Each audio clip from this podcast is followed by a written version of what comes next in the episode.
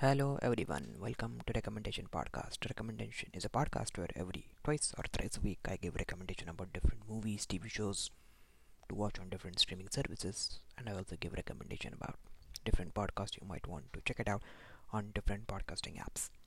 I've got a lot of feedback that, and I also read it online, that people were slightly disappointed, and some people were disappointed with Wonder Woman 1984. If you're disappointed and you you want to watch superhero movies, I recommend my top six great superhero movies you might want to check it out. The first on my list is The Rocketeer. This movie is available on Disney Plus and you can rent it or buy it on Amazon Prime, Apple TV, Google Play, or YouTube. The movie going public was still developing a taste for superheroes back in in 1991 when Walt Disney's Buena Vista's pictures failed to draw crowds for this charmingly old-fashioned pulp exercise.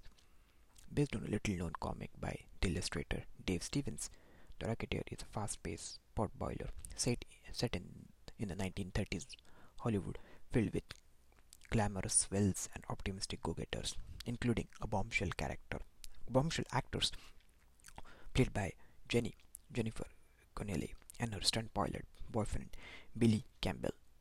The director Joe Johnston bring light and zip to the film's Nazi fighting plot, something he would do again 20 years later with the mighty Captain America, the first Avenger. So that's The Rocketeer. The next on my list is Dark Man. You can rent or buy it on Amazon Prime, Apple TV, Vudu, or YouTube. A little over a decade before the director Sam Sam Raimi was entrusted with the 2002 blockbuster Spider-Man, he made his own twisted, R-rated version of a Marvel Comics movie about a mad scientist driven by tragedy to become a vigilante, disguised in an artificial skin that dissolves in sunlight, anchored by zesty Liam Neeson performance, getting an early start to the capable hero out for blood screen persona he mastered in recent years. Darkman combines elements of old Universal monster movies, gritty 1970s superhero comics, and slapstick comedy. Though it's R-rated and not appropriate for young viewers, to view this movie is a true original. The next movie on my list is Fast Color. You can stream it on Amazon Prime or Hulu, or you can rent or buy it on Apple TV, YouTube, and others. In some of the most haunting superhero stories, the powerful dwell among us is in the ordinary world, devoid of costumes or code names. One of the best known of this is M. Night Shyamalan's Unbreakable. Film buffs who love that film should definitely catch up with the writers, writer-director Julia Hart's similarly low-boiled Fast Color about a family of women who hide their extraordinary abilities from a government agency that wants to exploit them. Hart and her co-writer and producer Jordan Horowitz add their own spin on this classic genre premise by focusing on human relationships and small moments of wonder. That's Fast Color. The next movie on my list is X-Men First Class. You can stream it on HBO Max or rent or buy it on Amazon Prime, Apple TV, or YouTube. The X movie franchise and its Deadpool and Wolverine offshoots have been popularly have usually popular but inconsistent. X-Men First Class is the best of the bunch because it isn't bogged down by a complicated mythology. Instead, the story starts at the beginning in 1962 as two young mutant chums with different ideologies work together to recruit more of their own kind. The director Matthew Vaughn gives the picture the Polish James Bond film, while James McAvoy as Professor Charles Xavier and Michael Fassbender as Erik Magneto led an ace cast in an adventure filled with international intrigue.